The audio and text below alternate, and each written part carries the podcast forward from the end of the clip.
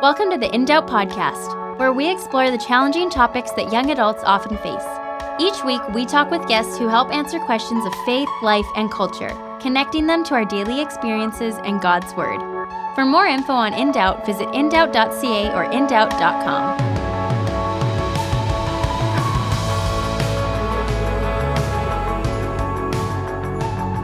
Hey, welcome to In Doubt. My name is Daniel Markin, and today I'm joined by Angie Velasquez Thornton. Angie, how are you doing?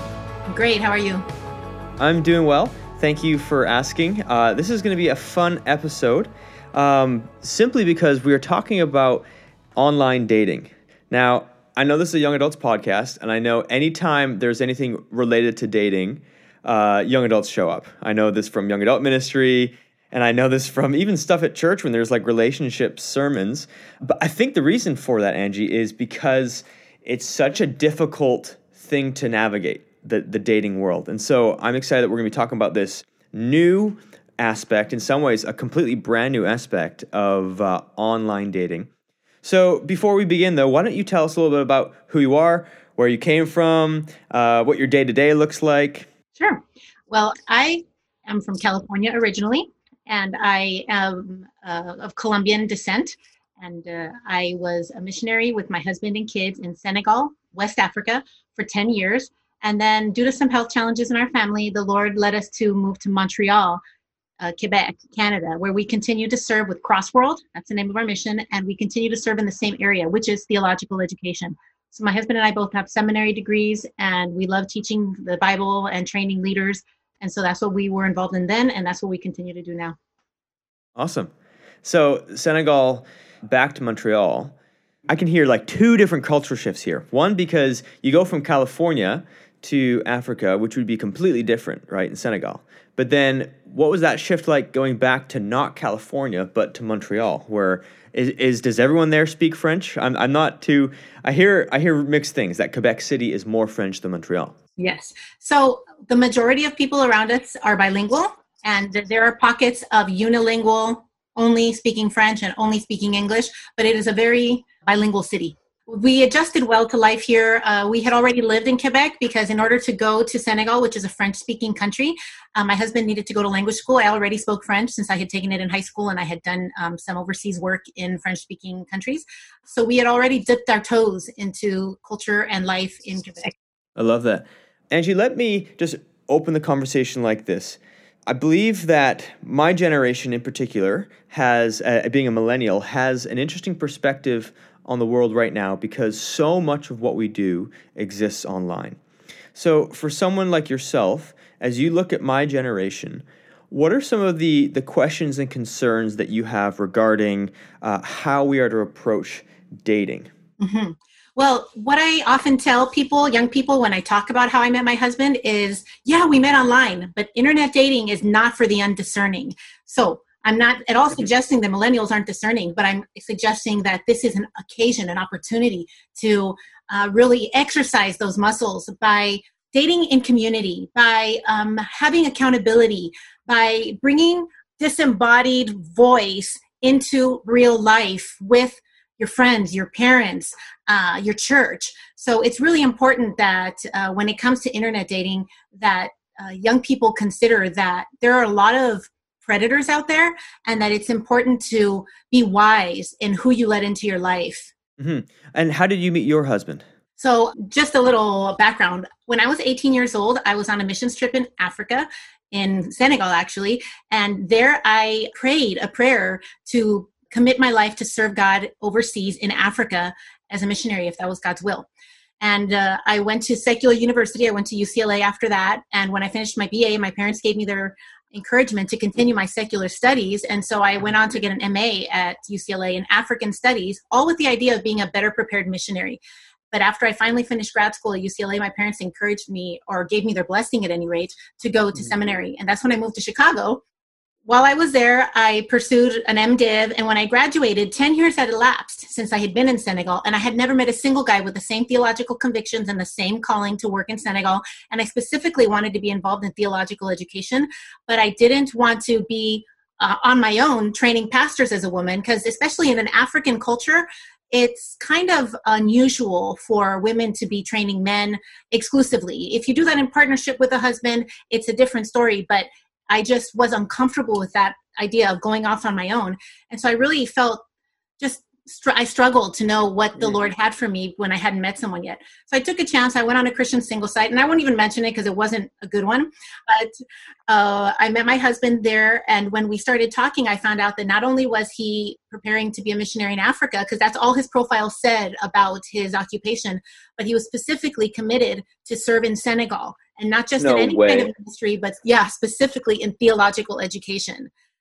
So within a year, Wow. we married, and uh, the rest uh, is history. It's been 15 and a half wonderful years. That's amazing. So okay, so both of us have this this online dating, uh, you know, experience because I'm coming up on a one year anniversary with my wife, and we met on an online dating. But you know, things have obviously changed. We met on Bumble, which is a dating app where um, it's it's kind of like Tinder, which is notoriously known as a hookup app. But Bumble, for whatever reason, I think was kind of viewed, at least in our Christian circles, as like a more wholesome way to do it. And so, and and the women, it's the women are the one who's the ones who uh, message first. So if you have a match, the woman messages first. Anyways, my wife appeared on there, and uh, I liked what I saw, and I was like, oh. And then I read her bio, and it said Christian, right? And and that was a big thing where I was like, okay.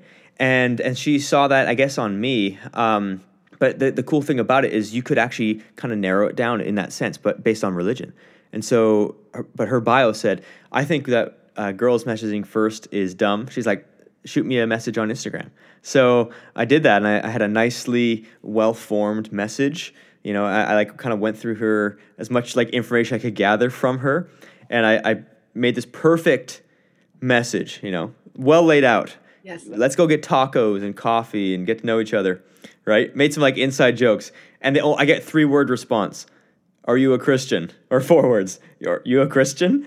I was like, I was like, wow, I just crafted this amazing thing. But those are ex- the exact words I wanted to hear. All that to say, um, what you you're mentioning something about discernment, and that's an interesting piece because um, what my perspective on the online dating scene is it's effectively advertising. And here's what I mean. It's like you are able to spread your reach. If, if you're engaging on online dating, you're spreading your reach to people that you would never meet um, otherwise. And so that's why I think it's a really unique thing. Elise and I probably wouldn't have met, um, although we found out afterwards we had all these mutual friends. But the chances of meeting were way harder. However, once we um, did connect, um, we still had to discern and, and work through that together like you would in any relationship. So I think online dating serves as an interesting way to meet someone on the front end. But then, and I would love to hear your thoughts on this, I would really encourage people to not keep it online, but try and make that as short as possible and try and uh, get like, you know, in one another's proximity, whatever that looks like, right? Like go on a date as quickly as possible because I think you actually get to know somebody way better, even with chemistry, when it's in person. Would you agree? Absolutely. In fact, when uh, my husband and I began communicating, we emailed and spoke over the phone for a little bit less than a month. And then he flew from Toronto to come see me for the first time. And it was an expensive date. And I had to find him lodging because he wasn't crashing in my place. And Yeah. so one of my buddies, a guy friend, hosted him. And uh, he spent two days uh, because he, he wanted to feel it out first. So he didn't want to stay a, a much longer in case it didn't work out but it was long enough for us to recognize that there was potential there. So um, I definitely encourage people to meet as soon as possible and to meet one another's family and friends as soon as possible as well. If someone goes to the trouble of buying an airplane ticket or you know driving a, a significant distance to see you for the, to meet you for the first time, it's important, I believe, that they meet as many of the people that know you as possible so that they can see who you really are because people can be disingenuous when they're mm-hmm. alone and they're isolated but the way that i treat my friends is not going to change just because he's there or at least not as much and the way when i went to visit him in rural ontario and i met his parents and i stayed with them for a few days and i saw how he treated his mom his dad his brother that showed me a lot more about him than if i had just continued to isolate myself with him, which we avoided. Definitely. And you bring up something amazing too, which is this idea of community, which is one of the strongest things about being a Christian is you get brought into this new community. And I think that with that, there is accountability. And the, the, the, the more accountable you can be to your friends and your family, I think the better it will go for you uh, in a dating uh, experience in regards to um, just different temptations that can happen. One with the temptation to spend completely isolate. Like I think we all have those friends and we make fun of them who like they just disappear. You never see them again. Granted, we can, you know, when you're in a relationship, you, you are going to spend more time with that person because that's that's where your priority is. But there are those who completely disappear and they cut off from all community. And I think that's super dangerous. Absolutely, I agree. Yeah, and so uh, being together in community is huge and part of that discernment. But you're right. Like I heard one guy describe it. He said, "I want to see what it was like to serve with this prospective girl." And so one of their first dates was like serving at I think at like a soup kitchen, and uh, so they got to have this kind of interaction and, and see how they were to strangers, how they were to kind of people they just met, etc. And uh, that was a real um, a unique thing that I kind of remember and then tried to bring that into uh, my dating relationship. So, yeah, uh, that's another thing that I just always recommend, and, and you had completely mentioned this as well, is once you're then together, ask hard questions. Now, when do you recommend asking these hard questions? Like, wh- when's too soon in a relationship? Um, or when is it too late to start asking these hard questions? And you know, if you could tell us, Angie, what are these hard questions? Mm-hmm. Well, you know, I think that you can't assume that everyone's going to be honest, but you can tell even by a, the reaction to one of those kind of, ooh, that, that, that question makes me uncomfortable. You can tell, unless the person's really good at lying, you can tell where they're at. So, in our day and age, I think it's important to ask one another do you struggle with pornography? Um, do you have an online gambling problem? Do you have a substance abuse problem, etc.? These kind of questions can make people uncomfortable, but if you're willing to open up to one another, then you can move forward together potentially, or you can um, know where you stand and end it before it goes too far. Definitely. Well, and I think another question to ask too is, and again, this takes discernment and sensitivity, but describe your previous sexual involvement with other relationships, right? Like uh, statistics will show that just because you're a Christian doesn't necessarily mean that they aren't sleeping around. In fact, a lot of stats will show that young young adult Christians have a similar uh, sexual um, lifestyle, right, a- as non Christians. So I think it's important to ask that. At the same time, though, it's important to acknowledge that everyone has a past, but that the Lord can really take over someone's life later on um, in their life, and, and that is their past, right? And so, one of the things that we definitely need to work through is is that exact thing, and understanding that, hey, look, no one is perfect, and I and I think it can become dangerous if we start to um, hold over people that we are more righteous than them in our past, whereas like yeah, maybe one person had a, a real struggle with pornography, but the other one is a chronic liar, right? And so you're right. I think having these really difficult discussions um, is uh, is so essential. I think that being in community is part of what will help you move forward in uh, dealing with whatever challenges you might face, whether it's a past uh, issue where you just struggle with the shame of the lifestyle choices that you made, or whether it's an ongoing difficulty, an addiction, or so forth, the brothers and sisters, the church, the pastor, the parents that are involved in your relationship are a good indication of who that person is already looking to to help them with those vices. You're right. And and you can use the family and your friends to discern you know the person like yeah that's that's who they are now but what's their trajectory right like who's the person they're becoming? Because that's also something that i think um, if you can see those steps you see growth you see all sorts of things right? And but i think patience comes with that. And so all that to say it's like dating is is challenging. I think dating world's difficult, but I think it's really difficult because it's it's it, it fillets you in the sense that like you are you have to completely open yourself up eh, to to not only like the other person, but also your own uh, kind of brokenness, right? And and your own difficulties and frustrations because those get like pointed out to you, and so it means that you have to to really work on those. So, what mistakes do you see young people making now as they're dating, as you talk with people and, and you you mentor younger people? Well, specifically when it comes to online dating, one thing that I, mean, I haven't been on an online dating yeah. site for 15 plus years, but I'm told, like you mentioned, that some sites are designed for hookups. And so I think that Christians really need to consider the means that they use, the, the median, because mm-hmm. it matters. So when I mentioned before that I met on a Christian single site that wasn't that great, it wasn't because it was only about hookups. It just didn't have a lot of um, clarity as to how they functioned and to help have some screening. But one thing that I did like about it is that the the profile questions were very um, detailed. So you didn't just see a picture of a good-looking girl or of a good-looking guy and say, "Well, that's enough for me. I want to I want to meet this person." But there was a lot of ways to get to know more about that person. So I think that people should know what they want ahead of time and it really helped me that uh, when I was in seminary or after, just after I graduated, I worked on campus, and one of my colleagues was an older married man with a lot of wisdom, and he told me that I should prepare ahead of time before meeting my husband Dan in person. He said, You need to come up with a very detailed list of what you're looking for because if you don't know what you want, he's going to meet every criteria because you don't have any to begin with. Um, so he told me that I should have a list of three things things that I must have in a potential suitor, things that I would like, to, like I want to have, and things that are likes, that are preferences, that would be cool.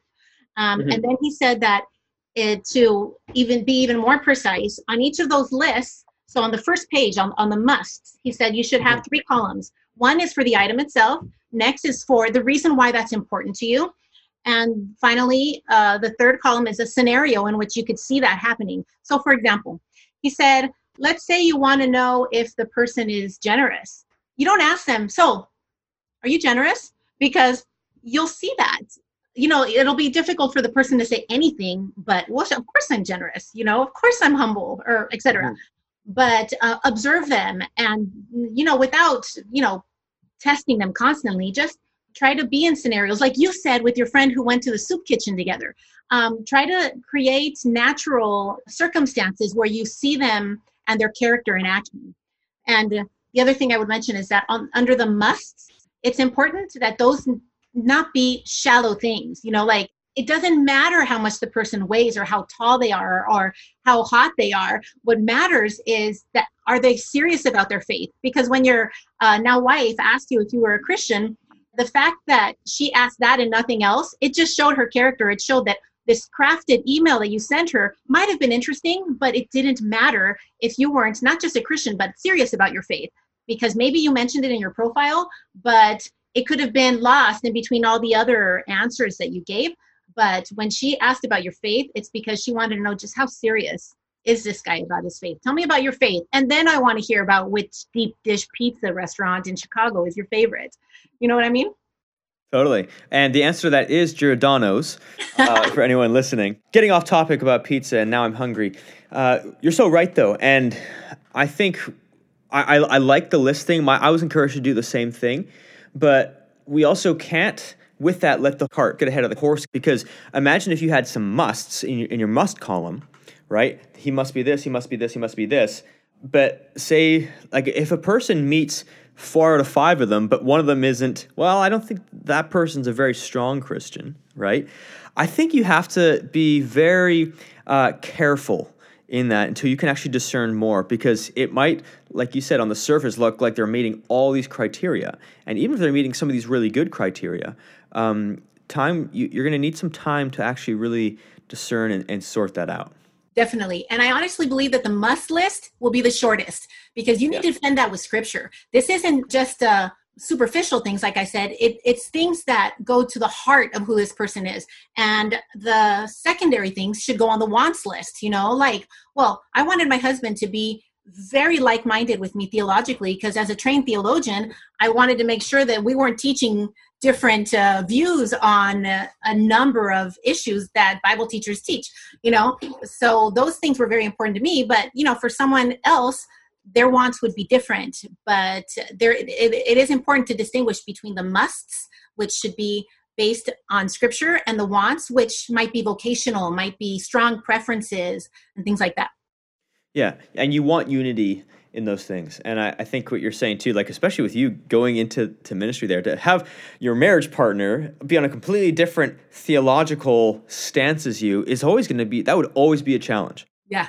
You mentioned kind of everything being built on scripture, and I think when we we come to dating, we have to ask the why, and wh- why do we date? What's the purpose of dating? Because we don't see any like how-to manuals in the Bible. Like it's not a textbook for dating. It gives us uh, the real why. And so, as you look at Scripture, what would you say is the why? That's a great question. I think that if you believe that the Lord is calling you to build a family with someone, that you believe that He has not given you the gift of singleness, and if you want to pursue glorifying Christ in all that you do for His kingdom advancement with a life partner, then pursue online dating as a means to finding the person um, that God would lead you to. Uh, but you know, if you don't know if marriage is something that you desire, then there is no real reason for dating because dating mm-hmm. is not something that we do casually or that we do just for fun. We can do that with all kinds of friends, but because um, dating involves uh, an element of of affection and of commitment that is moving you somewhere um, if you don't have a desire to be married and to commit for life then don't waste someone's time. Definitely. I know and that was kind of the i kept telling elise that too as we were discerning stuff. I'd be like look i don't want to waste your time and i don't want to waste my time. And I, I probably said that all the time because that that's kind of how i felt about it. But i think what you're saying there is right on.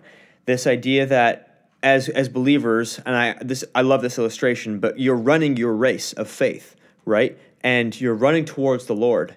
And I think as we are designed, part of the creation design that we see in Genesis is uh, God makes us male and female and gives us desire to be with one another. Adam and Eve get married, and, and they actually now run together in this race, right? And so Adam and Eve are this model, and this is the design of God is that the two become one flesh, that they run together and they pursue the Lord together, and that this design is a good thing. It's a biblical thing.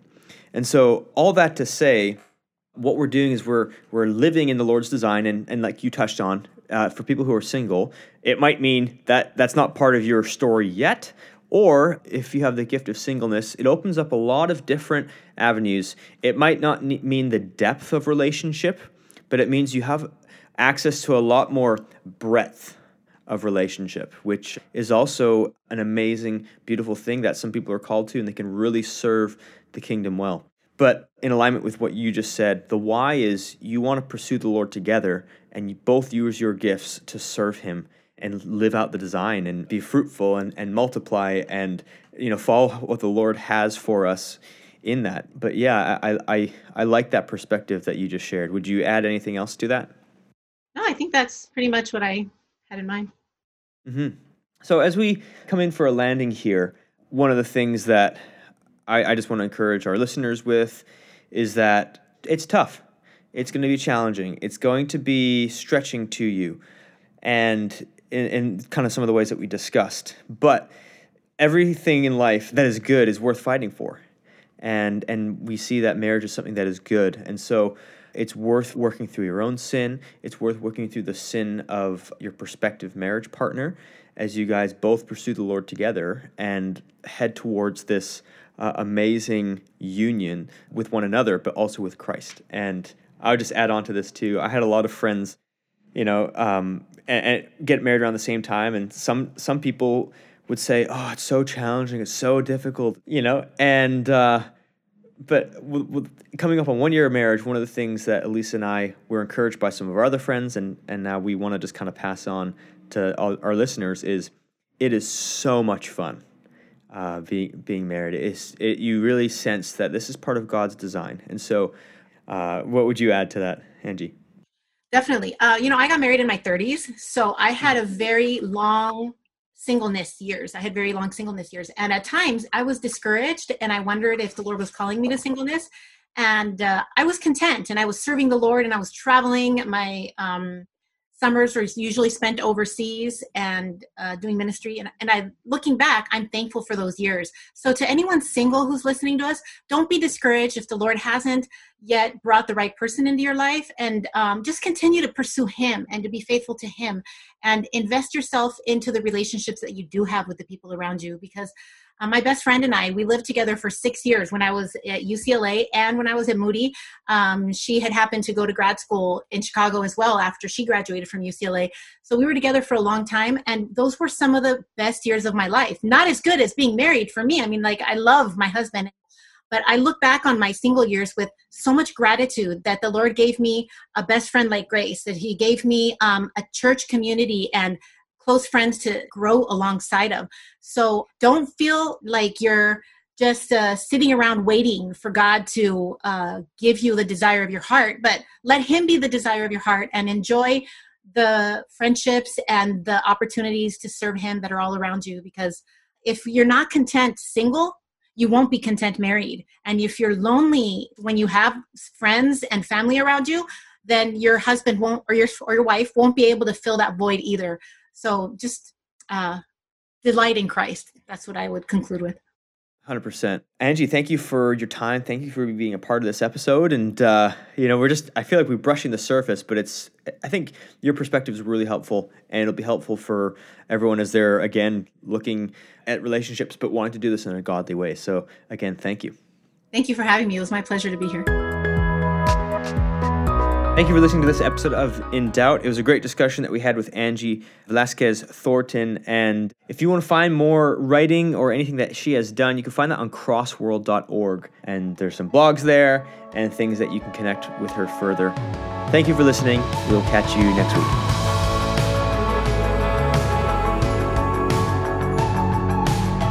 Thanks so much for listening. If you want to hear more, subscribe on iTunes or Spotify, or visit us online at indoubt.ca or indoubt.com. We're also on social media, so make sure to follow us on Instagram, Facebook, and Twitter.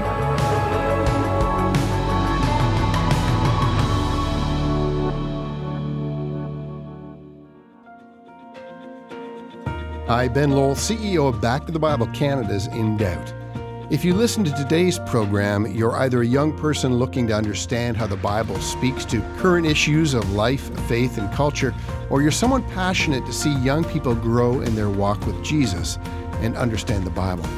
We want to thank you for being with us and encourage you to touch base by emailing info at indoubt.ca or in the U.S., info at indoubt.com. Also, we want to let you know that In Doubt is a ministry that only exists through the support of donors. So every gift of any amount means so much. For more information, visit indoubt.ca or in the US, indoubt.com.